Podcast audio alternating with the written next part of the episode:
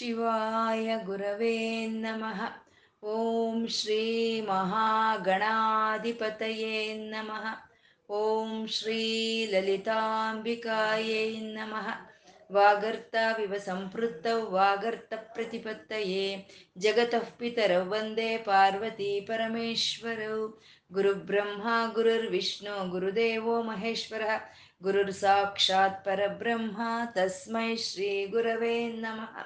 ಪರಬ್ರಹ್ಮ ತಸ್ಮೈ ಶ್ರೀ ಗುರವೇ ನಮಃ ವ್ಯಾಸಾಯ ವಿಷ್ಣುರೂಪಾಯ ವ್ಯಾಸರೂಪಾಯ ವಿಷ್ಣವೇ श्रुतिस्मृतिपुराणानाम् आलयं करुणालयं नमामि भगवत्पादशङ्करं लोकशङ्करम् अज्ञानां जाह्नवीतीर्थं विद्यातीर्थं विवेकिनां सर्वेषां सुखदं तीर्थं भारतीतीर्थमाश्रये शिवाय विष्णुरूपाय शिवरूपाय विष्णवे ಓಂ ನಮೋ ಭಗವತೆ ವಾಸುದೇವಾಯ ಶ್ರೀಮಾತ್ರೇ ನಮಃ ನಾಮ ರೂಪರಹಿತವಾದ ಚೈತನ್ಯವನ್ನು ನಾವು ವಿಷ್ಣು ಸಹಸ್ರನಾಮದಲ್ಲಿ ನಾರಾಯಣ ಬ್ರಹ್ಮ ಅಂತ ಉಪಾಸನೆ ಮಾಡ್ಕೊಳ್ತಾ ಇದ್ದೀವಿ. ಸಾವಿರ ರೂಪಗಳು ಒಬ್ಬೊಂದೇ, ಸಾವಿರ ನಾಮಗಳು ಒಬ್ಬೊಂದೇ ಆದಂಥ ಪರಮಾತ್ಮಂದು. ಆ ಪರಮಾತ್ಮನಲ್ಲಿ ಏನು ಗುಣಗಳು ಇದೆಯೋ ಅದನ್ನ ನಾವಿಲ್ಲಿ ನಾಮಗಳನ್ನಾಗಿ ಹೇಳ್ಕೊಳ್ತಾ ಇದ್ದೀವಿ ಪರಮಾತ್ಮ ಅತುಲ ಅಂತಂದ್ರು. ಅಂದ್ರೆ ತುಲ ಮಾಡೋದಕ್ಕೆ ಸಾಧ್ಯ ಇಲ್ದಲೇ ಇರೋಂಥ ಪರತತ್ವವನ್ನ ಅತುಲ ಅಂತ ಹೇಳಿದ್ರು. ತುಲ ಮಾಡಬೇಕು ಅಂದ್ರೆ ಅದಕ್ಕೆ ಸಮಾನವಾಗಿರುವಂತ ಒಂದು ವಸ್ತು ಅನ್ನೋದು ಇರಬೇಕು. ಅವನು ಬಿಟ್ರೆ ಎರಡನೇದೇ ಇಲ್ಲ ಇಲ್ಲಿ. ಅದ್ವಿತೀಯಂ ಬ್ರಹ್ಮ ಅಂತ ಅವನು ಬಿಟ್ರೆ ಬೇರೆ ವಸ್ತುವೇ ಇಲ್ಲ ಅಂದಮೇಲೆ ಅವನು ತುಲ ಮಾಡೋದಕ್ಕೆ ಅವನಿಗಿಂತ ಭಿನ್ನವಾದಂಥ ವಸ್ತು ಎಲ್ಲಿ ಸಿಕ್ಕುತ್ತೆ? ಅಥವಾ ಅವನಿಗೆ ಸಮಾನವಾಗಿರೋದೇ ಯಾವುದು ಇಲ್ಲ ಅಂದ್ರೆ ಅವನಿಗೆ ಅಧಿಕವಾಗಿರೋದು ಎಲ್ಲಿ ಸಿಕ್ಕುತ್ತೆ? ಸಮಾನಾಧಿಕ ವರ್ಜಿತ ಅವನ್ನ ತುಲ ಮಾಡೋದಕ್ಕೆ ಸಾಧ್ಯ ಇಲ್ದಲೇ ಇರೋವಂಥದ್ದು ಅಥವಾ ನಮ್ಮ ಇಂದ್ರಿಯಗಳಿಂದ ಈ ರೀತಿ ಇರ್ಬೋದು ಅಂತ ಹೋಲಿಕೆ ಕೊಡೋಕ್ಕೆ ಸಾಧ್ಯ ಇಲ್ದಲೇ ಇರುವಂಥ ಪರತತ್ವವನ್ನ ಅತು ಅತುಲ ಅಂತ ಇಲ್ಲಿ ಸ್ತುತಿಸ್ತಾ ಇದ್ದಾರೆ. ಭಗವಂತನ ಭಕ್ತಿಯಿಂದ ನಮ್ಮ ನಮ್ಮ ಭಾವನೆಗಳಿಂದ ನಾವು ಭಾವಿಸ್ಕೋಬಹುದೇ ಹೊರತು ಅವನನ್ನು ತುಲ ಮಾಡೋದಕ್ಕೆ ಸಾಧ್ಯ ಇಲ್ಲ ಅತುಲ.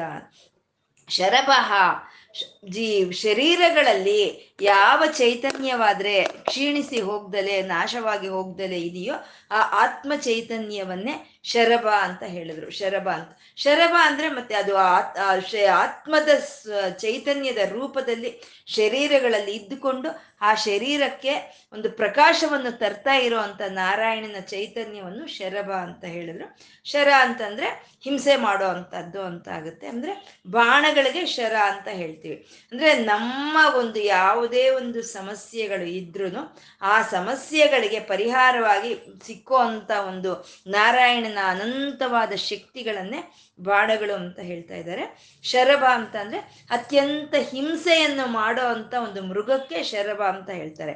ಸಿಂಹದ ಹಾಗೆ ಅತ್ಯಂತ ಒಂದು ಹಿಂಸೆಯನ್ನು ಮಾಡೋ ಅಂತದ್ದು ಅದು ಎಂಟು ಕಾಲು ಇದ್ದು ಪಕ್ಷಿಯ ಹಾಗೆ ಒಂದು ರೆಕ್ಕೆಗಳನ್ನು ಹೊಂದಿರ್ತಾ ಇತ್ತು. ಅಂತ ಮೃಗವನ್ನು ಶರಭ ಅಂತ ನಮ್ಮ ಪುರಾಣ ಕಾಲಗಳಲ್ಲಿ ಹೇಳ್ತಾ ಇದ್ರು. ಅದು ಇವತ್ತು ಎಕ್ಸ್ಟಿಂಟ್ ಆಗೋಗಿದೆ. ಅಂತ ಒಂದು ಮೃಗ ಅನ್ನೋದು ಇಲ್ಲ.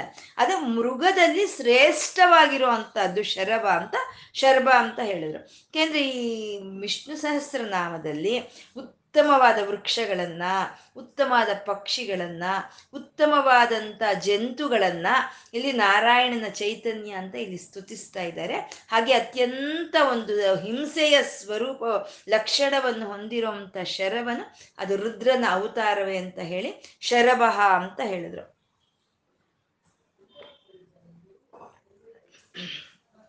ಭೀಮಃ ಅಂತ ಇದ್ದಾರೆ. ಭೀಮ ಅಂದ್ರೆ ಭಯ ಹುಟ್ಟಿಸೋನು ಭೀಮನು. ಮತ್ತೆ ನಮ್ಮಿಂದ ಭಯವನ್ನು ದೂರ ಮಾಡೋ ಅಂತವನು ಅಭೀಮನು ಅಂತ. ಅಂದ್ರೆ ಹಿರಣ್ಯಕಶ್ಪನಿಗೆ ಭಯವನ್ನು ಹುಟ್ಟಿಸಿದವನು ಭೀಮ ಆದ್ರೆ ಪ್ರಹ್ಲಾದನಿಗೆ ಭಯವನ್ನು ದೂರ ಮಾಡಿದಂಥವನು ಅಭೀಮನು ಅಂತ. ಅಂದ್ರೆ ದೃಷ್ಟರಿಗೆ ಭಯವನ್ನು ಹುಟ್ಟಿಸೋನು, ಭಕ್ತರಿಗೆ, ಸಾತ್ವಿಕ ಜನಗಳಿಗೆ ಆ ಭಯವನ್ನು ತೊಲಗಿಸೋ ಆ ನಾರಾಯಣನ, ಅವನು ಭೀಮ ಅಂತ ಹೇಳಿದ್ರು, ಸಮಯಜ್ಞ ಅಂತ ಹೇಳಿದ್ರು, ಸಮಯಜ್ಞ. ಈ ಕಾಲ, ಈ ಮೂರು ಕಾಲಗಳಲ್ಲಿ ಏನು ನಡೆಯುತ್ತೆ, ಯಾವ ಜೀವಿ ಯಾವಾಗ ಜನ್ಮ ತಾಳಿ ಬರಬೇಕು, ಯಾವ ಜೀವಿಗೆ ಯಾವಾಗ ಮುಕ್ತಿ ಸಿಕ್ಬೇಕು, ಯಾವ ಜೀವಿಗೆ ಭಕ್ತಿ ಯಾವಾಗ ಬರಬೇಕು ಅನ್ನೋ ಪ್ರತಿ ಪ್ರತಿ ಒಂದನ್ನು ಅರ್ತಿರೋ ಅಂತ ನಾರಾಯಣನ ಸಮಯಜ್ಞ ಅಂತ ಹೇಳಿದ್ರು. ಯಾವ ಗ್ರಹಗಳಲ್ಲಿ ಯಾವ ರೀತಿ ಒಂದು ಋತುಗಳು ಬರಬೇಕು, ಆ ಋತುಗಳಲ್ಲಿ ಬದಲಾವಣೆಗಳು ಹೇಗೆ ಬರಬೇಕು, ಯಾವ ಪ್ರಾಂತಕ್ಕೆ ಯಾವ ಋತು ಬರಬೇಕು ಅನ್ನೋದು ಸಂಪೂರ್ಣ ಜ್ಞಾನ ಹೊಂದಿರುವಂಥ ಪರಮಾತ್ಮನು ಅವನು ಸಮಯಜ್ಞ ಅಂತ ಹವಿರ್ಹರಿಹಿ ಅಂತಂದ್ರು. ಅಂದ್ರೆ ಒಂದು ಒಂದು ಹೋಮ, ಒಂದು ಯಜ್ಞಗಳನ್ನು ಮಾಡುವಾಗ ನಾವು ಕೊಡುವಂಥ ಹವಿಸ್ಸುಗಳನ್ನ ನಾವು ಅದನ್ನ ತಾನು ಸ್ವೀಕಾರ ಮಾಡಿ ಅದನ್ನ ತಕ್ಕಂತೆ ಆ ಶಕ್ತಿಗಳಿಗೆ ಕಳಿಸುವಂತ ನಾರಾಯಣನ ಹವಿರ್ ಹರಿಹಿ ಅಂತಂದ್ರು. ಹರಿಹಿ ಅಂತಂದ್ರೆ ಕಳ್ತನ ಮಾಡೋನು ಅಂತ. ಕಳ್ಳ, ಹರಿ ಅಂದ್ರೆ ಕಳ್ಳ. ನಾ ಎಲ್ಲ ಹರಿಸ್ಕೊಂಡು ಹೋ ಹೋಯ್ತು ಅಂತ ನಾವು ಹೇಳ್ತೀವಲ್ವ? ಈ ಕಳ್ಳ ಒಂದು ಸಲಿ ಮನೆ, ಮನಸ್ಸಿನ ಒಳಗೆ ಬಂದ್ರೆ ನಮ್ಮಲ್ಲಿ ಇರೋ ಅಂತ ಒಂದು ಮಾಲಿನ್ಯವನ್ನೆಲ್ಲ ಅವನು ಹರಿಸ್ಬಿಡ್ತಾನೆ. ಅವನು ಹರಿಸ್ಬಿಟ್ಟು ನಮ್ಮ ಹೃದಯದಲ್ಲಿ ಶಾಶ್ವತವಾಗಿ ನಿಲ್ಲುವಂಥ ಆನಂದದ ಸ್ವರೂಪವೇ ಅದು ಹರಿ ಅಂತ. ಆ ಎರಡು ಹರಿ ಅನ್ನೋ ಎರಡು ಅಕ್ಷರಗಳ ಪದವೇ ಸಾಕು. ನಮ್ಮಲ್ಲಿ ಇರೋ ಅಂಥ ಅನೇಕ ಅನೇಕ ಜನ್ಮಗಳಿಂದ ಬಂದಿರೋ ಅಂಥ ಪಾಪಗಳೆಲ್ಲ ನಶಿಸಿ ಹೋಗುತ್ತೆ.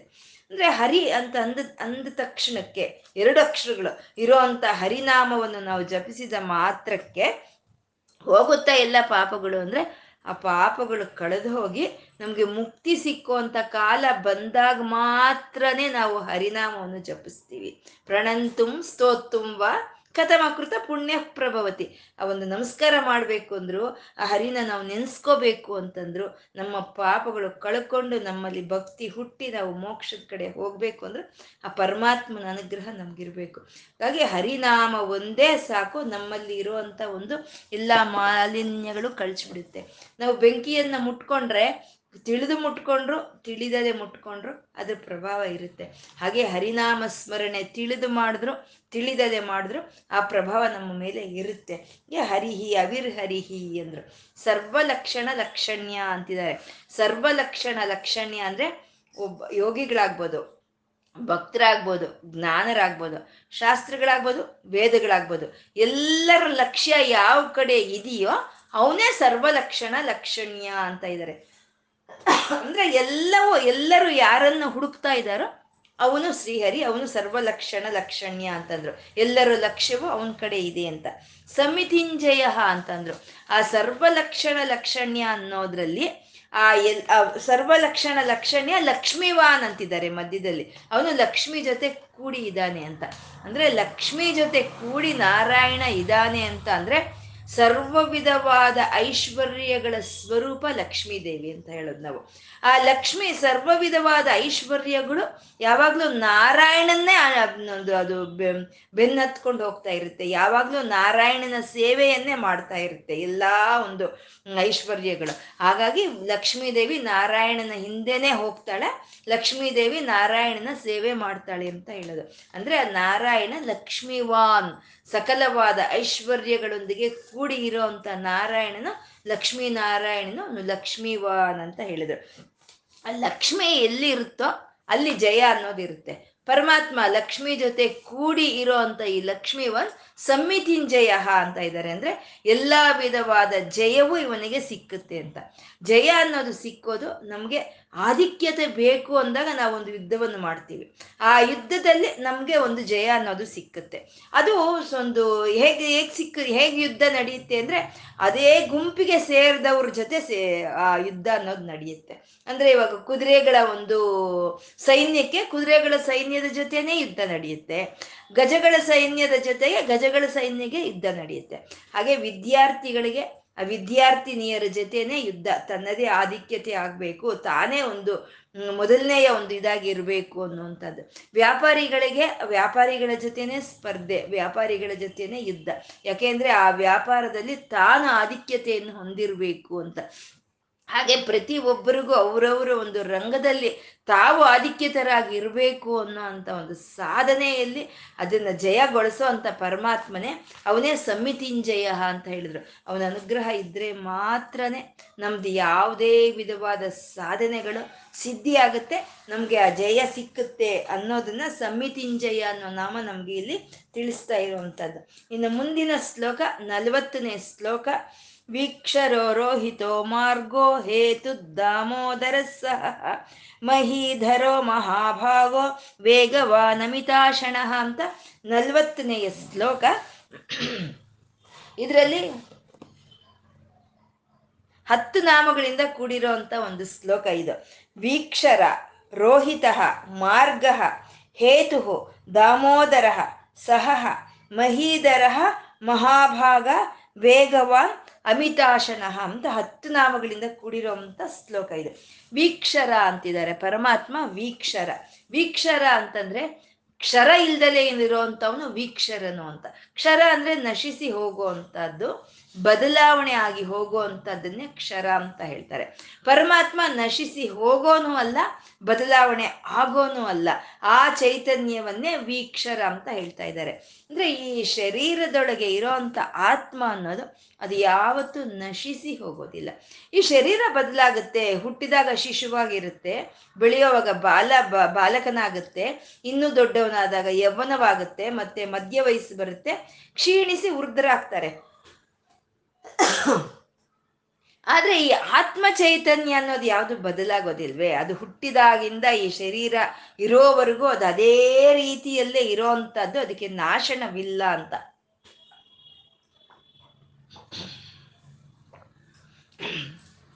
ಹಾಗೆ ನಾಶನವಿಲ್ದಲೇ ಇರುವಂತ ನಾರಾಯಣನ ಚೈತನ್ಯವನ್ನ ವೀಕ್ಷರ ಅಂತ ಹೇಳಿದ್ರು. ಮತ್ತೆ ಬದಲಾವಣೆ ಆಗೋದಿಲ್ಲ.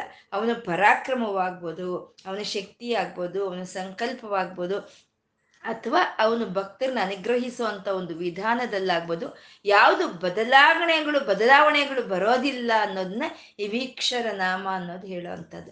ತನ್ನನ್ನು ತಾನು ಪ್ರಕಟಿಸ್ಕೊಳ್ತಾ ಇದ್ದಾನೆ. ಪರಮಾತ್ಮ ಸಂದರ್ಭಕ್ಕೆ ತಕ್ಕಂತೆ ತಾನು ಒಬ್ಬ ಮತ್ಸ್ಯನಾಗಿ, ಒಬ್ಬ ಕೂರ್ಮನಾಗಿ, ಒಬ್ಬ ವಾಮನನಾಗಿ, ಒಬ್ಬ ನಾರಸಿಂಹನಾಗಿ ತನ್ನನ್ನು ತಾನು ಪ್ರಕಟಿಸ್ಕೊಂಡಿದ್ದಾನೆ.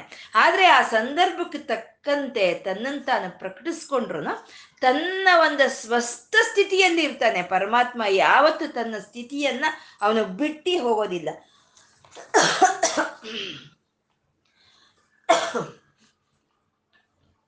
ಅದನ್ನೇ ಸೌಂದರ್ಯ ಲಹರಿದಲ್ಲಿ ಹೇಳ್ತಾರೆ. ಮನಸ್ತ್ವಂ ವ್ಯೋಮತ್ವಂ ಮರುದಸಿ ಮರುತ್ಸಾರ ತಿರಸಿ.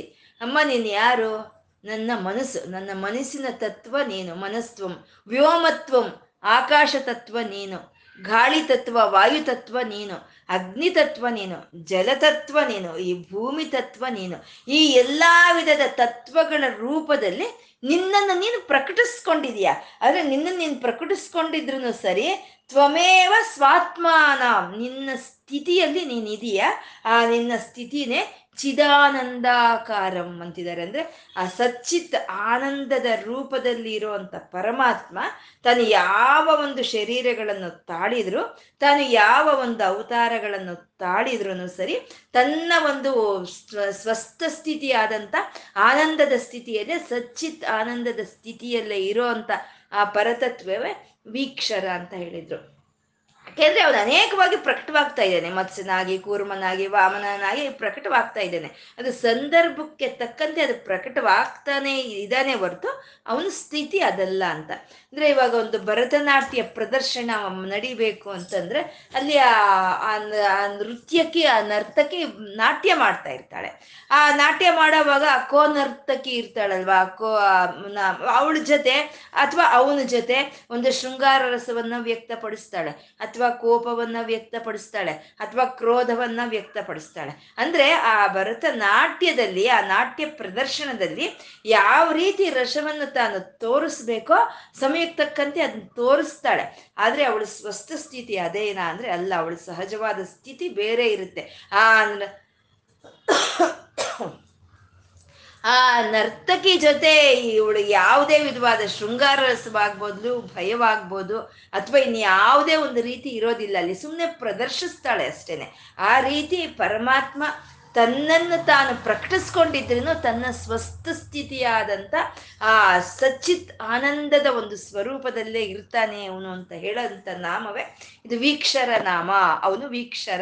ನಶಿಸಿ ಹೋಗ್ದಲೇ ಇರೋ ಅಂಥವನು ಬದಲಾಗ್ದಲೇ ಇರೋ ಅಂಥವನು ಅವನು ವೀಕ್ಷರ ಅಂತ ಹೇಳಿದ್ರು. ರೋಹಿತ ಅಂತ ಇದ್ದಾರೆ. ಇದು ಮುಂದಿನ ನಾಮ ರೋಹಿತ. ರೋಹಿತ ಅಂತಂದ್ರೆ ತನ್ನನ್ನು ತಾನು ವ್ಯಕ್ತ ಮಾಡ್ಕೊಳ್ಳೋದನ್ನ ರೋಹಿತ ಅಂತ ಹೇಳ್ತಾ ಇದ್ದಾರೆ. ಅಂದ್ರೆ ತಾನು ಸಚ್ಚಿತ್ ಆನಂದದ ಸ್ವರೂಪವೇ. ಆದ್ರೆ ಸಮಯಕ್ಕೆ ತಕ್ಕಂತೆ ತನ್ನನ್ನು ತಾನು ಅನೇಕವಾದ ಅವತಾರಗಳೊಂದಿಗೆ ತನ್ನನ್ನು ತಾನು ಪ್ರಕಟಿಸ್ಕೊಂಡ ಪರಮಾತ್ಮ. ಅದನ್ನ ಇಲ್ಲಿ ರೋಹಿತ ಅಂತ ಹೇಳ್ತಾ ಇದ್ದಾರೆ. ರೋಹಿತ ಅಂದ್ರೆ ಮತ್ಸ್ಯಾವತಾರ. ಮತ್ಸ್ಯಾವತಾರದ ನಾರಾಯಣನನ್ನ ರೋಹಿತ ಅಂತ ಹೇಳೋವಂಥದ್ದು ಈ ಮತ್ಸ್ಯಾವತಾರವನ್ನೇ ಮೊದಲು ಯಾಕೆ ಹೇಳಿದ್ರು ಅಂದರೆ ಪರಮಾತ್ಮನ ಒಂದು ದಶಾವತಾರದಲ್ಲಿ ಮತ್ಸ್ಯ ಅನ್ನೋದು ಮೊಟ್ಟ ಮೊದಲು ಬರುವಂಥ ಅವತಾರ. ಅಂದರೆ ಮೊದಲನೇ ಅವತಾರವನ್ನು ಹೇಳಿದ್ರು ಅಂತಂದರೆ ಇನ್ನು ಬಾಕಿ ಎಲ್ಲ ಅವತಾರಗಳನ್ನ ಇಲ್ಲಿ ಹೇಳ್ತಾ ಇದ್ದಾರೆ ಅಂತ. ಅಂದರೆ ಒಂದು ರೈಲ್ ಇಂಜನ್ ಬಂತು ಸ್ಟೇಷನ್ಗೆ ಅಂದರೆ ಅದ್ರ ಹಿಂದೆ ಎಲ್ಲ ಕೋಚ್ಗಳು ಬರುತ್ತೆ ಅಂತ. ಹಾಗೆ ರೋಹಿತ ಅಂದರೆ ಮತ್ಸ್ಯಾವತಾರ ಮೊದಲಾದ ಎಲ್ಲ ಅವತಾರಗಳಲ್ಲಿ ತನ್ನನ್ನು ತಾನು ಪ್ರಕಟಿಸ್ಕೊಂಡಿದ್ದಾನೆ ಪರಮಾತ್ಮ. ಅಂದ್ರೆ ತನ್ನ ಸ್ವಸ್ಥ ಸ್ಥಿತಿ ಮಾತ್ರ ಚಿದಾನಂದಕಾರಂ, ಯಾವಾಗಲೂ ಆನಂದದಿಂದ ಇರೋ ಅಂತ ಅವನು ಅಂತ ರೋಹಿತ ಅಂತಂದ್ರು ಅಂದರೆ ಮತ್ಸ್ಯಾವತಾರನು. ಅಂದ್ರೆ ತನ್ನನ್ನು ತಾನು ಪ್ರಕಟಿಸ್ಕೊಳ್ತಾನೆ. ತಾನು ಪ್ರಕಟವಾಗ್ತಾ ತನ್ನನ್ನು ತಾನು ಪ್ರಕಟಿಸ್ಕೊಳ್ತಾನೆ. ಏಕೆ ಅಂದರೆ ಈ ಅದು ಹೇಗೆ ಅಂದರೆ ಬೆಳಗ್ಗೆ ಸೂರ್ಯ ಬರ್ತಾನೆ.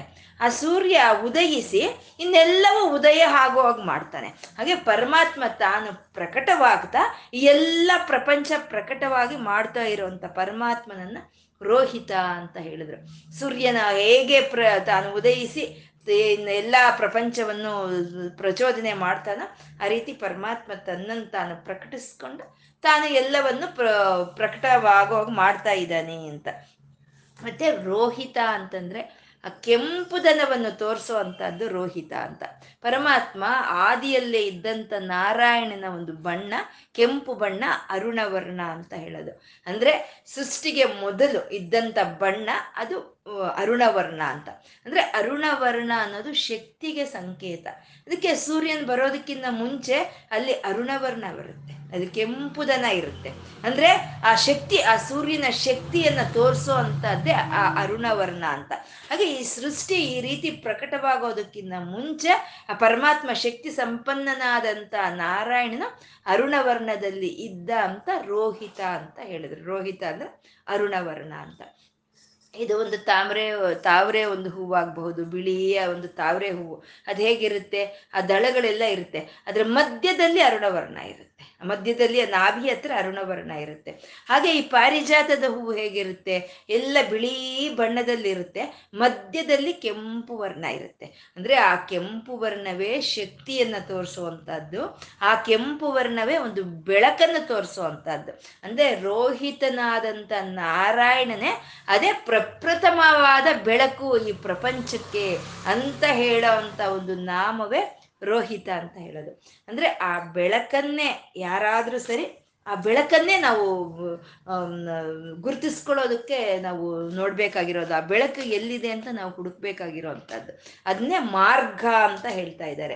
ಅಂದ್ರೆ ಒಬ್ಬ, ಒಬ್ರು ಜ್ಞಾನಿರಾಗ್ಬೋದು, ಒಬ್ಬ ಯೋಗಿಗಳಾಗ್ಬೋದು, ಒಬ್ಬ ಭಕ್ತರಾಗ್ಬೋದು, ಅಥವಾ ಸಕಲ ಶಾಸ್ತ್ರಗಳು, ಸಕಲ ಪುರಾಣಗಳು, ವೇದಗಳಾಗ್ಬೋದು, ಯಾವುದನ್ನು ತಿಳ್ಕೋಬೇಕು ಅಂತಂದ್ರೆ ಆ ಪರಮಾತ್ಮನ್ ತಿಳ್ಕೋಬೇಕು. ಅದೇ ಮಾರ್ಗ, ಪರಮಾತ್ಮನ ಕಡೆ ಪ್ರಯಾಣ ಮಾಡ್ತಾ ಆ ಬೆಳಕನ್ನ, ಈ ಶರೀರಗಳಿಗೆ ಚೈತನ್ಯವನ್ನು ಕೊಡ್ತಾ ಈ ಪ್ರಪಂಚಕ್ಕೆ ಆ ಪ್ರಪ್ರಥಮವಾದ ಬೆಳಕಂತ ರೋಹಿತನನ್ನ ಕಂಡಿಡಿಯುವಂತ ಮಾರ್ಗವೇ ಅದೇ ಮಾರ್ಗ, ಅದೇ ವಿಷ್ಣು ಪದ ಅಂತ ಹೇಳ್ತಾರೆ. ಅದನ್ನೇ ಸತ್ಯ ಮಾರ್ಗ ಅಂತ ಹೇಳ್ತಾರೆ. ಆ ಸತ್ಯ ಮಾರ್ಗವೇ ಚಿ ಜ್ಞಾನದ ಮಾರ್ಗ. ಆ ಜ್ಞಾನದಿಂದ ಬರುವಂಥದ್ದೇ ಆನಂದ ಅಂತ.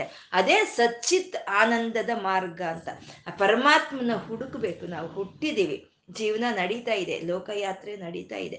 ಆ ಪರಮಾತ್ಮನ ಗುರುತಿಸ್ಕೊಳ್ಳೋ ಅಂತ ಒಂದು ಇಂದ್ರಿಯಗಳನ್ನ ಪರಮಾತ್ಮ ನಮ್ಗೆ ಒಂದು ಪುಣ್ಯದ ವಶಾತ್ ಈ ಮನುಷ್ಯನ ಒಂದು ಜನ್ಮಕ್ಕೆ ಕೊಟ್ಟಿರೋ ಅಂಥದ್ದು. ಈ ಮನುಷ್ಯನ ಜನ್ಮ ಇದ್ದಾಗಲೇ ನಾವು ಎಲ್ಲಿಂದ ಬಂದ್ವಿ, ನಮ್ಗೆ ಪ್ರಕಾಶ ಯಾರು ಕೊಡ್ತಾ ಇದ್ದಾರೆ ಮತ್ತೆ ನಾವು ಎಲ್ಲಿಗೆ ಹೋಗಿ ಸೇರ್ಬೇಕು ಅನ್ನೋ ಮಾರ್ಗವನ್ನ ಕಂಡಿಡಿಯೋ ಅಂತದ್ದೇ ಮಾರ್ಗ. ಅದೇ ಸನ್ಮಾರ್ಗ ಅಂತ ಹೇಳುವಂಥದ್ದು ಮಾರ್ಗ ಪರಮಾತ್ಮ ಮಾರ್ಗಗಳು ಅನೇಕವಾಗಿರುತ್ತೆ, ಅನೇಕವಾಗಿ ಮಾರ್ಗಗಳಿರುತ್ತೆ ಈ ಲೋಕಯಾತ್ರೆ, ನಾವು ಇಲ್ಲಿ ಒಂದ್ಸಲಿ ಭೂಮಿ ಮೇಲೆ ಹುಟ್ಟಿ ಬಂದ ಮೇಲೆ ಯಾವುದೋ ಒಂದು ಮಾರ್ಗದಲ್ಲಿ ನಾವು ಹೋಗ್ತಾನೆ ಇರಬೇಕು, ಯಾವುದೋ ಒಂದು ಮಾರ್ಗದಲ್ಲಿ ಹೋಗ್ತಾನೆ ಇರಬೇಕು. ಯಾಕೆಂದ್ರೆ ಕರ್ಮಣ್ಯವಾಧಿಕಾರಸ್ಯ, ಹುಟ್ಟಿದ ಪ್ರತಿಯೊಂದು ಜೀವಿನೂ ಅದರದೇ ಆದಂಥ ಒಂದು ಕೆಲಸ ಅದು ಮಾಡಲೇಬೇಕು. ಅದರದೇ ಆದ ಕೆಲಸ ಅಂತ, ಕೆಲಸ ಅದು ಮಾಡೋವಾಗ ನಾವು ಏನು ಮಾಡಬೇಕು? ಶಿವನಿಗೆ ಅರ್ಪಣೆ ಮಾಡ್ತಾ, ನಾವು ಏನು ಕೆಲಸಗಳನ್ನು ಮಾಡ್ತಾ ಇದ್ದೀವೋ ಅದು ಪರಮಾತ್ಮನಿಗೆ ಅರ್ಪಣೆ ಮಾಡ್ತಾ, ಅವನ್ನ ಕಂಡಿಡಿಯೋ ಅಂತ ಒಂದು ಮಾರ್ಗದಲ್ಲಿ ನಾವು ಹೋಗ್ಬೇಕು. ಅದು ಇಲ್ಲ, ಹುಟ್ಟಿದೀವಿ ಸುಮ್ಮನೆ ಒಂದು ನಾವು ಆಹಾರ ಸಂಪಾದನೆ ಮಾಡ್ಕೊಳ್ಳೋದಕ್ಕೋಸ್ಕರನೇ ಹುಟ್ಟಿದೀವಿ, ಇಲ್ಲಿ ಭೋಗಗಳು ಅನುಭವಿಸೋದಕ್ಕೋಸ್ಕರನೇ ಹುಟ್ಟಿದೀವಿ ಅಂತಂದ್ರೆ ಅದು ಯಾವುದು ಸನ್ಮಾರ್ಗ ಅಲ್ಲ ಅಂತ. ಅದನ್ನೇ ಶಿವಾನಂದ ಲಹರಿಯಲ್ಲಿ ಶಂಕರರು ಹೇಳ್ತಾರೆ, ನಿತ್, ನಿತ್ಯಂ ಸೋದರ ಪೂರಣಾಯ ಸಕಲ ಅನುದ್ದಿಶ್ಯ ವಿತ್ತಾಶಯ ವ್ಯರ್ಥಂ ಪರ್ಯಟನಂ ಕರೋಮಿ ಭವತಿ ಸೇವಾಂ ನಜಾನೇ ವಿಭೋ ಎಲ್ಲರ ಹೊಟ್ಟೆ ಸೋದರ ಅಂದ್ರೆ ಆ ನಮ್ಮ ಹೊಟ್ಟೆ ಪಾಡಿಗಾಗೆ ನಾವು ಯಾವಾಗ್ಲೂ ನಮ್ಮ ಓಟ ಅನ್ನೋದು ನಡೀತಾ ಇದ್ರೆ, ಆ ಪರಮಾತ್ಮನ ಭವತಿ ಸೇವಾಂ ನಜಾನೇ ವಿಭೋ. ಆ ಪರಮಾತ್ಮನ ಯಾವಾಗ ನಾವು ನೆನೆಸ್ಕೊಳ್ಳೋದು? ಹಾಗಾಗಿ ನಾವು ಮಾಡೋ ಕೆಲಸಗಳು ಮಾಡ್ತಾ ಮಾಡ್ತಾ ನಾವು ಹೋಗ್ತಾ ಇರೋ ದಾರಿಯಲ್ಲೇ ಆ ಈಶ್ವರನ ಕಂಡ್ಕೊಳ್ಳೋ ಅಂಥದ್ದೇ ನಾವು ಎಲ್ಲಿಂದ ಬಂದಿದ್ದೀವಿ ಅಂತ ನಾವು ತಿಳ್ಕೊಳ್ಳೋ ಅಂಥದ್ದೇ ಅದೇ ಸನ್ಮಾರ್ಗ, ಅದೇ ವಿಷ್ಣು ಪದ. ಆ ವಿಷ್ಣು ಪದ ಆ ಮಾರ್ಗದಲ್ಲಿ ನಾವು ಹೋದಾಗ ನಮಗೆ ಸಿಕ್ಕುವಂಥ ಒಂದು ಅನುಭವವೇ ಅದೇ ಸಚ್ಚಿತ್ ಆನಂದದ ಸ್ವರೂಪನಾದ ನಾರಾಯಣ ಅಂತ ಹೇಳೋವಂಥದ್ದು. ಅಂಥ ಒಂದು ಸಚ್ಚಿತ್ ಸ್ವರೂಪನಾದ ನಾರಾಯಣನ ಹುಡುಕೋ ಅಂಥ ಒಂದು ಮಾರ್ಗ ಅದೇ ಭಕ್ತಿ ಮಾರ್ಗ ಅಂತ ಹೇಳೋದು, ಅದೇ ಮೋಕ್ಷ ಮಾರ್ಗ ಅಂತ ಹೇಳೋದು. ಅಂದರೆ ಆ ಭಕ್ತಿಗೂ ಅವನೇ ಕಾರಣ, ಆ ಮೋಕ್ಷಕ್ಕೂ ಅವನೇ ಕಾರಣ. ನಾವು ಹೇಳ್ಕೊಂಡಾಗೆ ಭಕ್ತಿ ಬರಬೇಕು ಅಂದರೆ ಅದು ಯಾವಾಗ ಬರಬೇಕೋ, ಯಾರಿಗೆ ಬರಬೇಕೋ ಅನ್ನೋದನ್ನ ಅವನೇ ಒಂದು ನಿರ್ಣಯಿಸೋ ಅಂಥದ್ದು ಆ ಭಕ್ತಿ ಬಂದವ್ರಿಗೆ ಆ ಮೋಕ್ಷ ಕೊಡೋ ಅಂಥವನು ಅವನೇ. ಆ ಭಕ್ತಿ ಮಾರ್ಗದಲ್ಲಿ ಹೋದಾಗ ನಮ್ಗೆ ಸಿಕ್ಕೋ ಅಂಥ ಮೋಕ್ಷವು ಅವನೇ. ಎಲ್ಲದಕ್ಕೂ ಕಾರಣವಾಗಿದ್ದಾನೆ ಅಂತ. ಅಂದರೆ ಈ ಜ್ಞಾನಿಗಳು, ಯೋಗಿಗಳು ಏನು ಆನಂದವನ್ನು ಕಂಡು ಹಿಡ್ಕೊಳ್ತಾರೋ ಆ ಆನಂದವೇ ಈ ಪ್ರಪಂಚಕ್ಕೆ ಮೂಲವಾಗಿದೆ ಅಂತ ಹೇತುಹು ಅಂತ ಹೇಳ್ತಾ ಇದ್ದಾರೆ. ಮುಂದಿನ ನಾಮ ಹೇತುಹು. ಆ ಒಂದು ನಮಗೆ ಒಂದು ಆ ಯೋಗದ ಸ್ಥಿತಿಯಲ್ಲಿ ಆ ಧ್ಯಾನದ ಸ್ಥಿತಿಯಲ್ಲಿ ಏನು ಒಂದು ಸಚ್ಚಿತ್ತ ಆನಂದ ಅನ್ನೋದು ನಮ್ಮ ಅನುಭವಕ್ಕೆ ಬರುತ್ತೋ ಆ ಸಚ್ಚಿತ್ತ ಆನಂದದ ಸ್ವರೂಪವಾದ ಶ್ರೀಮನ್ ನಾರಾಯಣನೇ ಈ ಸಮಸ್ತ ಕ್ಕೂ ಹೇತುವು ಕಾರಣವಾಗಿದ್ದಾನೆ ಅಂತ ಹೇತುಹು ಅಂತ ಹೇಳಿದ್ರು. ಅಂದ್ರೆ ಇವಾಗ ಒಂದು ಒಂದು ಕಾರ್ಯ ಅಂತ ಇದೆ ಅಂದ್ರೆ ಅದಕ್ಕೊಂದು ಕಾರಣ ಅನ್ನೋದಿರುತ್ತೆ ಯಾವ್ದಾದ್ರು ಒಂದು ಕಾರ್ಯ ಅಂದ್ರೆ ಅದಕ್ಕೊಂದು ಕಾರಣ ಅನ್ನೋದಿರುತ್ತೆ ಅಂದ್ರೆ ಇವಾಗ ಒಂದು ಮಡಿಕೆ ತಯಾರಾಯ್ತು ಅಂತಂದ್ರೆ ಆ ಮಡಿಕೆ ತಯಾರು ಆಗೋದಕ್ಕೆ ಕಾರಣ ಆ ಕುಂಬಾರನಾಗಿರ್ತಾನೆ ಅಂದ್ರೆ ಕುಂಬಾರನ ನಿಮಿತ್ತ ಕಾರಣ ಅಂತ ಹೇಳ್ತಾರೆ. ಆ ಮಡಿಕೆಯನ್ನ ಒಂದು ಉಪಾದಾನ ಕಾರಣ ಅಂತ ಹೇಳ್ತಾರೆ. ಅಂದ್ರೆ ಕಾರ್ಯ ಕಾರಣ ಅಂತ. ಆದ್ರೆ ಈ ಪ್ರಪಂಚ ಈ ರೀತಿ ನಿರ್ಮಾಣ ಆಗಿದೆ ಅಂದರೆ ಅದಕ್ಕೆ ಪರಮಾತ್ಮನೇ ಕಾರಣವೂ ಅವನೇ, ಕಾರ್ಯವೂ ಅವನೇ ಅವನೇ ಎಲ್ಲದಕ್ಕೂ ಹೇತುವಾಗಿದ್ದಾನೆ, ಅವನೇ ಕಾರಣವಾಗಿದ್ದಾನೆ ಅಂತ ಹೇಳ್ತಾ ಇದ್ದಾರೆ. ಹೇತು ಪರಮಾತ್ಮ ತಾನೇ ಮೂಲ ಕಾರಣವಾಗಿದ್ದಾನೆ ಅಂತ. ದಾಮೋದರ ಅಂತ ಇದ್ದಾರೆ. ಮುಂದಿನ ನಾಮ ದಾಮೋದರ. ದಾಮ ಅಂತಂದ್ರೆ ಲೋಕಗಳು. ಲೋಕಗಳು. ಎಲ್ಲ ಲೋಕಗಳನ್ನ ನಾವು ಧಾಮ ಅಂತ ಹೇಳ್ತೀವಿ. ದಾಮೋದರ ಅಂತಂದ್ರೆ ಎಲ್ಲ ಲೋಕಗಳನ್ನು ಯಾರಾದ್ರೆ ತನ್ನ ಹೊಟ್ಟೆಯಲ್ಲಿ ಹೊತ್ತು ಇದಾನೋ ಅವನನ್ನ ದಾಮೋದರ ಅಂತ ನಾವು ಕರೆಯುವಂತಹದ್ದು. ಹೇತು ಕಾರಣವಾದ ಅವನೇ. ಎಲ್ಲ ಒಂದು ಸೃಷ್ಟಿಗೂ ಕಾರಣವಾದಂತ ಅವನು ಆ ಲೋಕಗಳನ್ನೆಲ್ಲ ತನ್ನ ಒಳಗೆ ಇಟ್ಕೊಂಡಿದ್ದಾನೆ ಅನ್ನೋದನ್ನ ತೋರಿಸುವಂತ ನಾಮವೇ ದಾಮೋದರ ಅಂತ. ಧಾಮ ಅಂದ್ರೆ ದಾರ ಅಂತ. ದಾರವನ್ನ ಧಾಮು ಅಂತ ಹೇಳ್ತಾರೆ. ಅಂದ್ರೆ ದಾರದಿಂದ ಪ್ರತಿಯೊಂದನ್ನು ಕಟ್ಟಿ ಹಿಡ್ಕೊಂಡಿದ್ದಾನೆ ಪರಮಾತ್ಮ.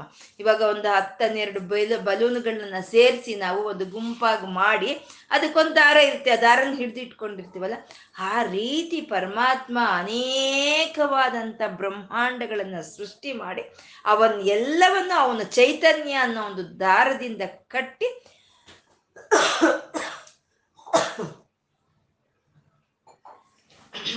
ಅವನು ಆ ಬಂಧನದಲ್ಲಿ ಇಟ್ಕೊಂಡಿದ್ದಾನೆ. ಎಲ್ಲವೂ ಅವನ ಬಂಧನದಲ್ಲೇ ಇರೋ ಅಂಥದ್ದು, ದಾಮೋದರ ನಾಮ ಅನ್ನೋದು ನಮಗೆ ತಿಳಿಸ್ಕೊಡ್ತಾ ಇರೋ ಅಂಥದ್ದು. ಈ ಸೃಷ್ಟಿಯಲ್ಲಿ ಪ್ರತಿಯೊಂದು ಒಂದರ ಜೊತೆ ಒಂದು ಬಂಧನ ಅಂತ ಇದೆ. ಪ್ರತಿಯೊಂದು ಬಂಧನ ಅಂತ ಇದೆ ಈ ಸೃಷ್ಟಿಯಲ್ಲಿ. ಇವಾಗ ಒಂದು ವೃಕ್ಷ ಇದೆ, ಒಂದು ಗಿಡ ಇದೆ ಅಂದ್ರೆ ಅದಕ್ಕೆ ಬೇ ಬೇರಿರುತ್ತೆ ಆ ಬೇರುಗಳೇ ದಾರದ ಹಾಗೆ ಅದನ್ನ ಕಟ್ಟಿ ಹಿಡಿದು ನಿಲ್ಸಿರುತ್ತೆ. ಆ ಬೇರು ಇಲ್ಲ ಅಂತಂದ್ರೆ ಯಾವ ವೃಕ್ಷವೂ ಇಲ್ಲ, ಅದು ಬಿದ್ದೋಗುತ್ತೆ ಅಲ್ವಾ? ಅಂದ್ರೆ ಆ ಬೇರೆ ಅದಕ್ಕೆ ಧಾಮ, ಅದಕ್ಕೆ ಒಂದು ಹಗ್ಗವಾಗಿ ಇರುವಂತದ್ದು ಹಾಗೆ ಕಾಲಕ್ಕೆ ಒಂದು ಗಳಿಗೆಗಳಾಗ್ಬೋದು, ಗ್ರಹಗಳಿಗೆ ರಾಶಿಗಳು, ಮತ್ತೆ ಈ ಶರೀರಕ್ಕೆ ಇಂದ್ರಿಯಗಳಿಂದ ಬಂಧಿಸಲ್ಪಟ್ಟಿರುವಂಥದ್ದೇ ಈ ಪ್ರಪಂಚ ಪೂರ್ತಿ ಸಂಪೂರ್ಣ ಒಂದರಿಂದ ಒಂದು ಒಂದರಿಂದ ಒಂದು ಬಂಧಿತವಾಗಿದೆ. ಹಾಗೆ ಎಲ್ಲವನ್ನು ಬಂಧಿಸಿ ಇಟ್ಕೊಂಡಿರುವಂತ ನಾರಾಯಣನ ಅವನೇ ದಾಮೋದರ ಅಂತ. ದಾಮೋದರ ಅಂತಂದ್ರೆ ಹಗ್ಗದಿಂದ ಕಟ್ಟಿ ಹಾಕಿರುವಂತ ನಾರಾಯಣನನ್ನ ದಾಮೋದರ ಅಂತ ಹೇಳುವಂಥದ್ದು ಹಗ್ಗದಿಂದ ಕಟ್ಟಿದ್ದು ಯಾರು? ಯಶೋದೆ ಕಟ್ಟಿದ್ಲು ಆ ಸಣ್ಣ ಕೃಷ್ಣನನ್ನ ಹಗ್ಗದಿಂದ ಯಶೋದೆ ಕಟ್ಟಿದ್ಲು ಅಂದ್ರೆ ಕಟ್ಟಿದ್ಲ ಯಶೋದೆ ಕಟ್ಟಿದ್ಲ? ಪರಮಾತ್ಮನನ್ನ, ಕೃಷ್ಣನನ್ನ ಯಶೋದೆ ಕಟ್ಟಿದ್ಲ ಅಂದ್ರೆ ಯಶೋದೆ ಕಟ್ಟಲಿಲ್ಲ ಪರಮಾತ್ಮ ತಾನೇ ಬಂದಿ ಆಗ್ಬೇಕು ಅಂತ ಅನ್ಕೊಂಡಾಗ ಅವನು ಯಶೋದೆಗೆ ಸಿಕ್ತಾನೆ. ಆ ಯಶೋದೆ ಕಟ್ ಹಾಕ್ತಾಳೆ ಕೃಷ್ಣನ್ನ. ಆ ಕೃಷ್ಣ ಅನ್ಕೊಳ್ಳೋವರೆಗೂ ನಾನು ಅಮ್ಮನ ಪ್ರೀತಿಗೆ ನಾನು ಒಳಗಾಗಬೇಕು, ನಾನು ಸಿಕ್ಕಬೇಕು ಅಂತ ಅವನು ಅನ್ಕೊಳ್ಳೋವರೆಗೂ ಯಶೋದೆ ಎಷ್ಟೇ ಹಗ್ಗಗಳು ತಂದ್ರು ಮನೆಯಿಂದ ಅದು ಸಾಕಾಗಲ್ವಂತೆ. ಅವನಿಗೆ ಕಟ್ಟೋದಕ್ಕೆ ಸಾಕಾಗೋಲ್ವಂತೆ. ಅವನು ಯಾವಾಗ ತಾನು ಬಂಧಿತನಾಗ್ಬೇಕು ಅಂತ ಅನ್ಕೊಳ್ತಾನೋ ಒಂದು ಸೆಕೆಂಡ್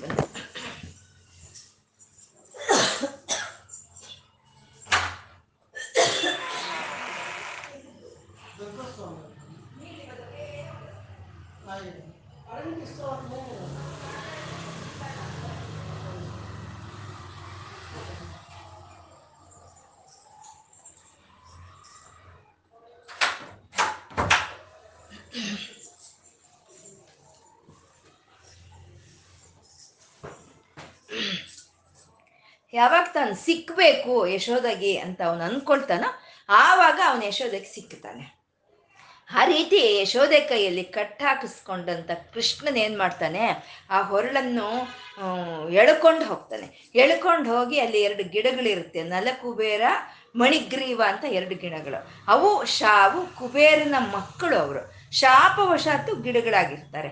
ಆ ಗಿಡಗಳ ಮಧ್ಯದಲ್ಲಿ ಹೋಗಿ ಅವ್ರಿಗೆ ಶಾಪ ವಿಮೋಚನವನ್ನು ಮಾಡ್ತಾನೆ ಕೃಷ್ಣ.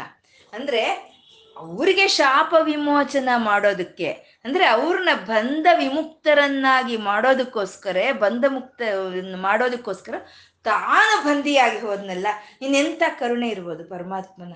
ಅವರನ್ನ ಒಂದು ಬಿಡುಗಡೆ ಮಾಡೋದು ಅದಕ್ಕೋಸ್ಕರ ತಾನು ಕಟ್ಟಾಕಿಸ್ಕೊಳ್ತಾನೆ. ಹಾಗೆ ಯಶೋದೆಗೆ ಅಂತ ಯಶೋದೆಯ ಪ್ರೀತಿಗೆ ಅಲ್ಲಿ ಒಂದು ತನ್ನನ್ನು ತಾನು ಅರ್ಪಿಸ್ಕೊಂಡಂತ ಕೃಷ್ಣನು ಆ ಬ ಗಂಧರ್ವರಿಗೆ ಶಾಪ ವಿಮೋಚನ ಮಾಡಿದಂತ ಆ ಸಣ್ಣ ಕೃಷ್ಣನ ಒಂದು ಧ್ಯಾನವನ್ನ ತಂದ್ಕೊಡುವಂಥದ್ದೇ ಈ ದಾಮೋದರ ನಾಮ ನಮಗೆ. ಈ ಎರಡು ಗಿಡಗಳನ್ನು ತಬ್ಬು ಬಿಟ್ಟು ಆ ಎರಡು ಗಿಡಗಳ ಮಧ್ಯೆ ಸಣ್ಣ ಕೃಷ್ಣನು ಅವನು ನಗು ನಗ್ತಾ ಸಣ್ಣದಾದ ಹಾಲ್ ಹಳ್ಳುಗಳು ಕಾಣಿಸೋ ಹಾಗೆ ನಗು ನಗ್ತಾ ಅಲ್ಲಿ ಅಮಾಯಕವಾಗಿ ಕೂತಿರುವಂತ ಸಣ್ಣ ಕೃಷ್ಣನೇ, ಅವನೇ ದಾಮೋದರನು. ಅವನ ಒಂದು ಧ್ಯಾನವನ್ನು ನಮ್ಗೆ ತಂದ್ಕೊಡೋ ಅಂಥದ್ದೇ ನಮಗೆ ಈ ದಾಮೋದರ ನಾಮ ಅಂತ ಹೇಳೋ ಅಂಥದ್ದು. ದಾಮೋದರ. ಸಹ ಅಂತ ಇದ್ದಾರೆ. ಪರಮಾತ್ಮ ಸಹ. ಸಹ ಅಂದ್ರೆ ಎಲ್ಲವನ್ನು ಯಾರು ಸಹಿಸ್ಕೊಳ್ತಾ ಇದ್ದಾರೋ ಅವನು ಸಹ ಅಂತ. ಈ ದಾಮೋದರ ಅಂತ ಹೇಳೋದ್ರಲ್ಲಿ ಎಲ್ಲಾ ಲೋಕಗಳು ತನ್ನ ಹೊಟ್ಟೆಯ ಒಳಗೆ ಇತ್ತು ಅಂತ ಹೇಳಿದ್ರು. ಇವಾಗ ಎಲ್ಲಾ ಲೋಕಗಳನ್ನು ತನ್ನ ಹೊಟ್ಟೆಯೊಳಗೆ ಹಿಡಿದಿಟ್ಕೊಂಡಿರೋ ಅಂತ ನಾರಾಯಣನ ಸಹಿಸ್ಕೊಳ್ತಾ ಇದ್ದಾನೆ, ಎಲ್ಲನೂ ಸಹಿಸ್ಕೊಳ್ತಾ ಇದ್ದಾನೆ ಅವನು. ಈ ಗೋವರ್ಧನ ಗಿರಿಯನ್ನ ತನ್ನ ಕೈಯಲ್ಲಿ ಎತ್ತಿ ಯಾವ ರೀತಿ ಅದನ್ನ ಸಹಿಸ್ಕೊಂಡ ಆ ರೀತಿ ಎಲ್ಲವನ್ನು ಸಹಿಸ್ಕೊಳ್ತಾ ಇದ್ದಾನೆ ಪರಮಾತ್ಮ ಅಂತ. ಎಲ್ಲವನ್ನೂ ಸಹಿಸ್ತಾನೆ. ಒಂದು ಕೆಟ್ಟದ್ದು, ಒಂದು ಒಳ್ಳೆಯದು, ಒಂದು ಭಕ್ತರನ್ನ, ಒಂದು ತನ್ನನ್ನು ದ್ವೇಷಿಸೋ ಅಂತ ಅವ್ರನ್ನ, ಎಲ್ಲರನ್ನೂ ಸಹಿಸ್ಕೊಂಡು ಹೋಗುವಂತ ಅವನು ಅವನು ಪರಮಾತ್ಮ ಅವನು ಸಹ ಅಂತ. ಕಂಸನು ಮಾಡಿದ ದಬ್ಬಾಳಿಕೆಯನ್ನ ಅವನು ಸಹಿಸ್ಕೊಂಡ. ಇಲ್ಲಾಂದ್ರೆ ಅವಾಗ ತಾನೇ ಹುಟ್ಟಿದ ಮಗು ತಾಯಿಯಿಂದ ಬೇರೆ ಹಾಗೆ ಇನ್ನೆಲ್ಲೋ ಹೋಗೋದು ಅಂತಂದ್ರೆ ಅದು ಅವನು ಮಾಡಿದ ದಬ್ಬಾಳಿಕೆಯನ್ನು ಸಹಿಸ್ಕೊಂಡ.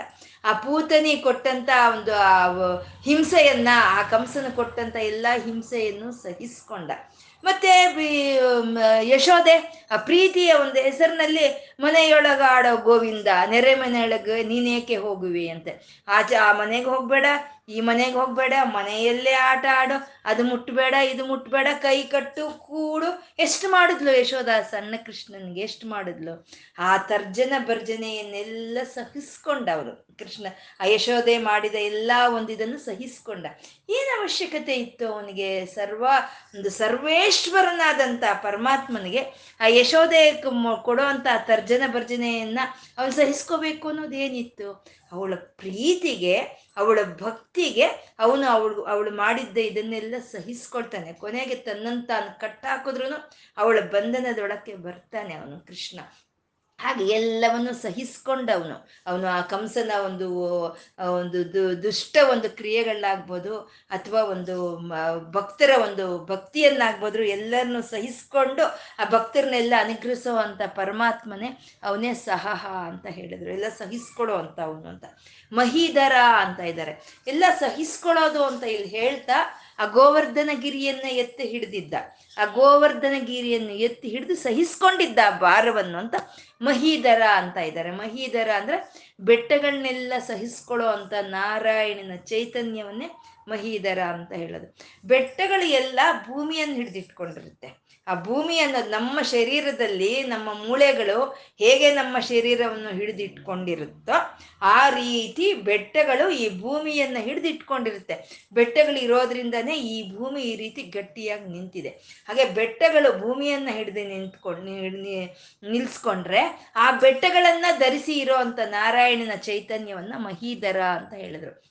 ಆ ಗೋವರ್ಧನ ಗಿರಿಯನ್ನ ಧರಿಸಿ ತಾನು ಅದನ್ನ ಹಿಡ್ಕೊಂಡ ಅದನ್ನ ಧರಿಸ್ದ.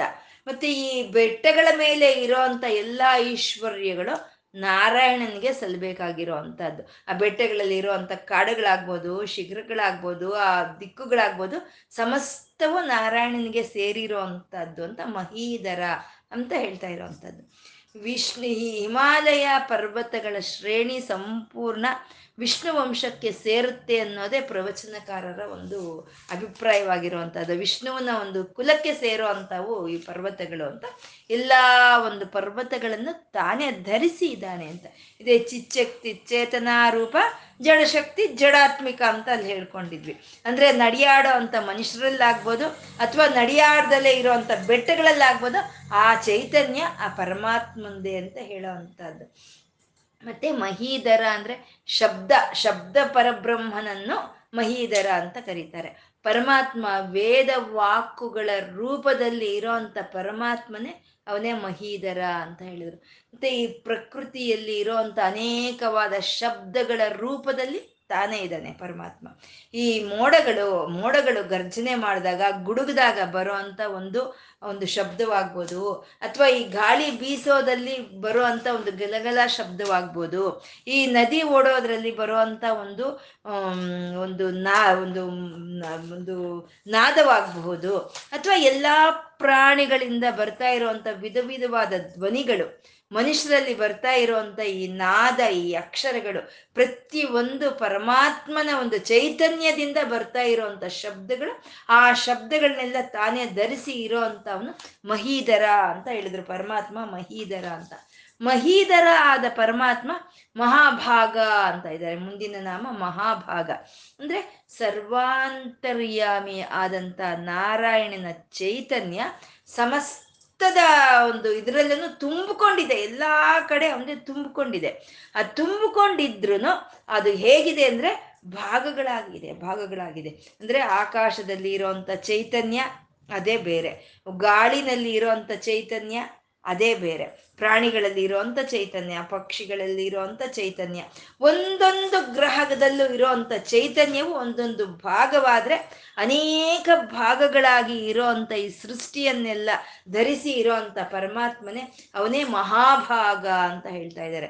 ಅವನು ಒಬ್ಬನೇ, ಆದರೂ ಅವನ ಚೈತನ್ಯ ಅನ್ನೋದು ಇಲ್ಲಿ ಭಾಗಗಳಾಗಿದೆ, ನದಿಯಾಗಿದೆ, ಬೆಟ್ಟವಾಗಿದೆ, ಪಕ್ಷಿಗಳಾಗಿದೆ, ಒಂದು ಪ್ರಾಣಿಗಳಾಗಿದೆ, ಅನೇಕವಾಗಿ ಭಾಗಗಳಾಗಿರುವಂತ ಚೈತನ್ಯವನ್ನು ಹೊಂದಿರುವಂತ ಪರಮಾತ್ಮ ಮಹಾಭಾಗ ಅಂತ ಅಂದ್ರು ಮತ್ತೆ ಮಹಾಭಾಗ ಅಂತಂದ್ರೆ ಈ ಯಜ್ಞದಲ್ಲಿ ಒಂದು ವಿಧ ವಿಧವಾದಂಥ ಹವಿಸ್ಸುಗಳನ್ನು ನಾವು ಹಾಕೋವಾಗ ಆ ವಿಧ ವಿಧವಾದ ಹವಿಸ್ಸುಗಳನ್ನ ಆ ವಿಧ ವಿಧವಾದ ಶ ದೇವತೆಯರಿಗೆ ಅದನ್ನ ತಲುಪಿಸ್ತಾ ಆ ಕರ್ಮ ಯಜ್ಞ ಫಲಗಳನ್ನು ಕೊಡಿಸೋ ಅಂತ ನಾರಾಯಣನನ್ನೇ ಇಲ್ಲಿ ಮಹಾಭಾಗ ಅಂತ ಕರೀತಾ ಇದ್ದಾರೆ. ಪರಮಾತ್ಮ ಮಹಾಭಾಗ.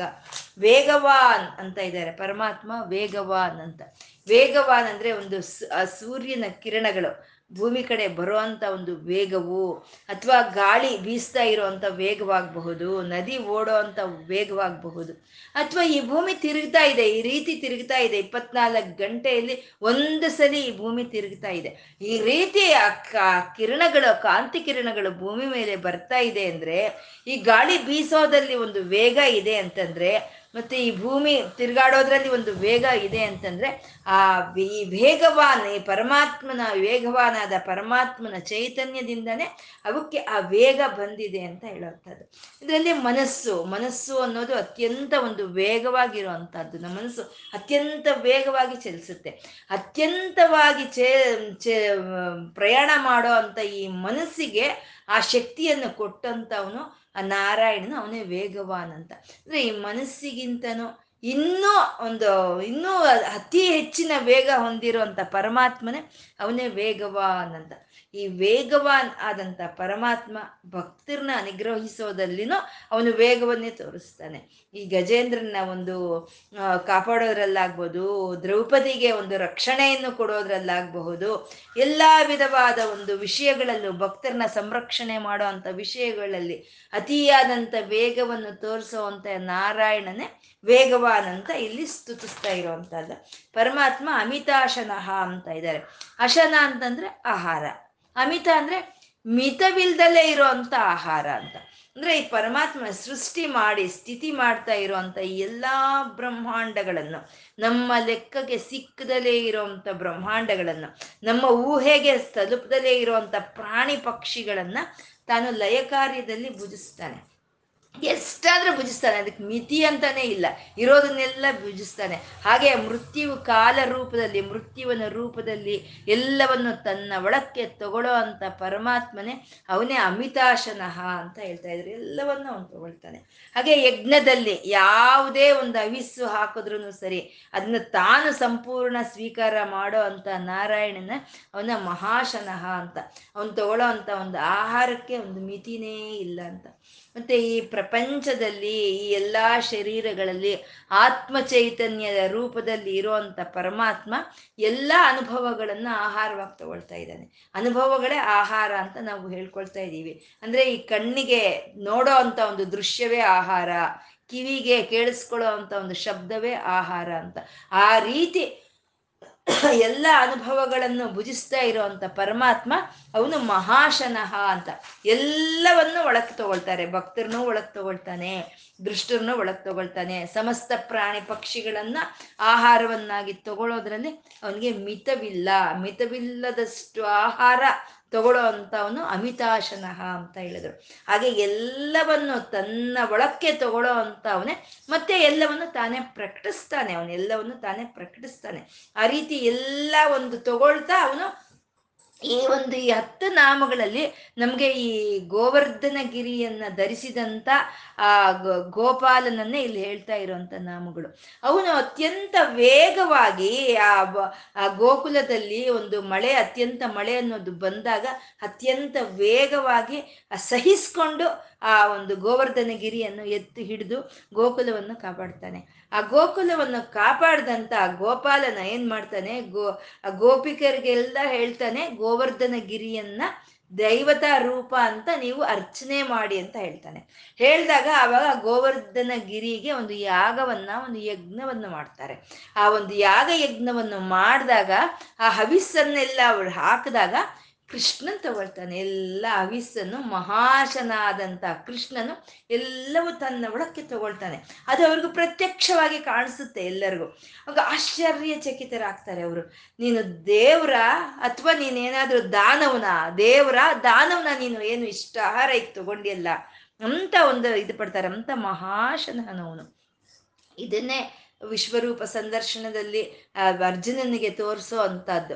ಒಂದು ಬಾಯಿಂದ ಒಂದು ಅಗ್ನಿ ಅನ್ನೋದು ಬರ್ತಾ ಇರುತ್ತೆ ಪರಮಾತ್ಮನ ಅಗ್ನಿ ಆ ಅಗ್ನಿ ಒಳಕ್ಕೆ ಅದು ಕಾಲಾಗ್ನಿ, ಅದು ಪ್ರಳಯಾಗ್ನಿ. ಆ ಅಗ್ನಿ ಒಳಕ್ಕೆ ಭೀಷ್ಮರಿಂದ ಹಿಡಿದು ಪ್ರತಿ ಒಬ್ಬರು ಆ ಅಗ್ನಿ ಒಳಗೆ ಹೊರಟು ಹೋಗ್ತಾ ಇರೋದು ಆಹಾರವಾಗಿ ಅರ್ಜುನನಿಗೆ ಸಾಕ್ಷಾತ್ಕಾರ ಆಗುತ್ತೆ. ಹಾಗೆ ಪ್ರತಿ ಒಂದನ್ನು ಸೃಷ್ಟಿ ಮಾಡಿ, ಸ್ಥಿತಿ ಮಾಡ್ತಾ, ಅದ್ರ ಕಾಲ ಅದು ಬಂದಾಗ ಎಲ್ಲವೂ ತನ್ನ ಒಳಕ್ಕೆ ತಗೊಳ್ಳೋ ಅಂತ ಪರಮಾತ್ಮನೇ ಅವನೇ ಮಹಾಶನಃ ಅಂತ ಕರೆದು ಅವನು ಈ ಶರೀರಗಳಲ್ಲಿ ನಾಶವಾಗುವಂಥ ಶರೀರದಲ್ಲಿ ನಾಶವಾಗ್ದಲೇ ಇರುವಂತ ಆತ್ಮ ಚೈತನ್ಯವೇ ವೀಕ್ಷರ ಅಂತ ಹೇಳಿದ್ರು. ಅವನು ಅವನನ್ನು ಅವನು ಪ್ರಕಟಿಸ್ಕೊಂಡಿದ್ದಾನೆ ಅನೇಕ ವಿಧವಾಗಿ. ಆದರೆ ಅವನ ಸ್ವಸ್ಥ ಸ್ಥಿತಿಯಾದಂಥ ಸಚ್ಚಿತ್ ಆನಂದದ ರೂಪದಲ್ಲೇ ನಿರಂತರ ಇರುವಂಥವನು ಅವನು. ರೋಹಿತ ಅಂದರೆ ಪ್ರಪ್ರಥಮವಾದ ಬೆಳಕು. ಈ ಪ್ರಪಂಚಕ್ಕೆ ಪ್ರಪ್ರಥಮವಾದಂಥ ಬೆಳಕು ಯಾವುದೋ ಅದೇ ರೋಹಿತ ಅಂತ ಹೇಳೋದು. ಆ ಬೆಳಕನ್ನು ಕಂಡಿಡ್ಕೊಳ್ಳೋ ಅಂಥ ಒಂದು ಮಾರ್ಗವೇ ಸನ್ಮಾರ್ಗ ಅಂತ ಅದೇ ಮಾರ್ಗ ಅಂತ ಹೇಳಿದ್ರು. ಆ ಮಾರ್ಗಕ್ಕೆ ಆಗ್ಬೋದು, ಆ ಭಕ್ತಿಗೆ ಆಗ್ಬೋದು, ಆ ಮೋಕ್ಷಕ್ಕಾಗ್ಬೋದು ಅಥವಾ ಈ ಪ್ರಪಂಚಕ್ಕೆಲ್ಲವೂ ಹೇತುವು ಕಾರಣವಾಗಿರುವಂಥ ನಾರಾಯಣನನ್ನ ಹೇತು ಅಂತ ಕರೆದ್ರು. ದಾಮೋದರ ಸಮಸ್ತ ಸಮಸ್ತವಾದಂಥ ಲೋಕಗಳನ್ನು ತನ್ನ ಹೊಟ್ಟೆಯಲ್ಲಿ ಧರಿಸಿ, ಈ ಪ್ರಕೃತಿಯಲ್ಲಿ ಪ್ರತಿ ಒಂದನ್ನು ಒಂದು ಹಗ್ಗದಿಂದ ಕಟ್ಟಾಕಿರೋ ಹಾಗೆ ಒಂದನ್ನೊಂದು ಬಂಧನದಲ್ಲಿ ಇಟ್ಟಿರೋ ಅಂಥವನು ಅವನು ದಾಮೋದರನು. ಅವನು ಒಂದು ತನ್ನ ಒಂದು ಪ್ರೀತಿಗೆ ಯಶೋದೆಯ ಒಂದು ಪ್ರೀತಿಗೆ ಹಗ್ಗದಿಂದ ಕಟ್ಟಾಕಿಸ್ಕೊಂಡಂತ ಅವನು ಅವನು ದಾಮೋದರನು. ಆ ರೀತಿ ಕಟ್ಟ ತಾನು ಗಂಧರ್ವರಿಗೆ ಶಾಪ ವಿಮೋಚನವಾಗಬೇಕು ಅಂತ ಅವ್ರಿಗೆ ಬಂದ ವಿಮುಕ್ತರನ್ನು ಮಾಡೋದಕ್ಕೋಸ್ಕರ ತಾನು ಬಂಧಿತನಾದಂಥ ಒಂದು ಅತ್ಯಂತ ಒಂದು ಕರುಣಾ ಸ್ವರೂಪನು ಈ ದಾಮೋದರನು ಅಂತ ಹೇಳುವಂಥದ್ದು. ಅವನು ಸಹ ಸಹಿಸ್ಕೊಳ್ತಾ ಇದ್ದಾನೆ. ಪ್ರತಿ ಪ್ರತಿಯೊಂದು ಗ್ರಹವನ್ನು, ಪ್ರತಿಯೊಂದು ನಕ್ಷತ್ರವನ್ನು, ಪ್ರತಿಯೊಂದು ಲೋಕಗಳನ್ನು ತಾನು ಸಹಿಸಿ ಎತ್ತಿ ಹಿಡಿದು ಹಿಡ್ದು ಹಿಡಿದು ಅಲ್ಲಿ ರಾಕ್ಷಸರ ಒಂದು, ರಾಕ್ಷಸ ಕೃತ್ಯಗಳನ್ನ, ಭಕ್ತರ ಒಂದು ಭಕ್ತಿ ಅನುಭವಗಳನ್ನ ಎಲ್ಲವನ್ನು ತಾನು ಸಹಿಸ್ಕೊಂಡಿರುವಂಥವನು. ಅವನು ಮಹೀಧರಹ. ಅವನು ಪರ್ವತಗಳನ್ನೆಲ್ಲ ಸಹಿಸ್ಕೊಂಡಿದ್ದಾನೆ. ಗೋವರ್ಧನ ಗಿರಿಯನ್ನು ತಾನೇ ಒಂದು ಕ, ಬೆರಳಲ್ಲಿ ಹಿಡಿದು ಅದನ್ನು ಸಹಿಸ್ಕೊಂಡ ಅಂತ ಹೇಳ್ತಾ ಮಹಾಭಾಗ ಸರ್ವಾಂತರ್ಯಾಮಿ. ಸರ್ವ ವ್ಯಾಪಕವಾದಂಥ ಚೈತನ್ಯ ಶಕ್ತಿ ಅನ್ನೋದು ಭಾಗಗಳಾಗಿದೆ, ಆಕಾಶವಾಗಿ, ಗಾಳಿಯಾಗಿ, ಅನೇಕವಾಗ ಭಾಗಗಳಾಗಿದೆ. ಆ ಭಾಗಗಳಿಗೆಲ್ಲ ಚೈತನ್ಯವನ್ನು ಕೊಡ್ತಾ ಇರುವಂತ ಪರಮಾತ್ಮ ಅವನು ಮಹಾಭಾಗ ಅಂತ ಹೇಳ್ತಾ ವೇಗವಾನ್. ಈ ಒಂದು ನಾವು ನಮ್ಮ ಪ್ರಾಣಶಕ್ತಿಯ ಒಂದು ವೇಗವಾಗಬಹುದು, ಈ ಭೂಮಿ ತಿರುಗ್ತಾ ಇರುವಂತ ವೇಗವಾಗಬಹುದು, ಈ ಕಾಲ ತಿರುಗುವಂಥ ವೇಗವಾಗಬಹುದು. ಯಾವುದರಲ್ಲಿ ನಮ್ಮ ಮನಸ್ಸು ನಮ್ಮ ಮನಸ್ಸು ಪ್ರಯಾಣ ಮಾಡುವಂತ ವೇಗವಾಗ್ಬೋದು. ಈ ಪರಮಾತ್ಮನ ಚೈತನ್ಯದಿಂದಾನೇ ಬರ್ತಾ ಇದೆ ಅಂತ ಇವನು ವೇಗವಾನ್ ಅಂತ ಹೇಳಿದ್ರು. ಪರಮಾತ್ಮ ವೇಗವಾನ್ ಅಂತ. ಆ ಭಕ್ತರನ್ನ ಕಾಪಾಡೋದ್ರಲ್ಲಿ ಅತ್ಯಂತ ವೇಗವನ್ನು ತೋರಿಸುವಂಥ ಕರುಣಾಮೂರ್ತಿ ಈ ವೇಗವಾನ್ ಅಂತ ಹೇಳ್ತಾ ಅಮಿತಾಶನಃ ಅಂತ. ಎಲ್ಲವೂ ಬಂತು. ಎಲ್ಲಿಂದ ಬಂತೋ ಅದನ್ನ ಕಂಡಿಡ್ಕೊಳ್ಳೋದೇ ಮಾರ್ಗ. ಆ ಎಲ್ಲಿಂದ ಬಂತೋ ಮತ್ತೆ ಅದನ್ನ ಅಲ್ಲೇ ಹೋಗುತ್ತೆ ಅಂತ ತಿಳಿಸುವಂಥದ್ದೇ ಅಮಿತಾಶನಃ ಅನ್ನೋ ಒಂದು ನಾಮ. ಆ ಪರಮಾತ್ಮನಲ್ಲಿಂದ ಬಂದಿರೋ ಅಂಥದ್ದೆಲ್ಲ, ಆ ಪರಮಾತ್ಮನಿಗೆ ಸಲ್ಲಿರೋ ಅಂಥದ್ದು, ಆ ಪರಮಾತ್ಮನಲ್ಲೇ ಐಕ್ಯವಾಗಿ ಹೋಗಬೇಕಾಗಿರುವಂಥದ್ದು ಅಂತ ಹೇಳೋವಂಥದ್ದೇ ಈ ಒಂದು ಶ್ಲೋಕ ಅನ್ನೋದು.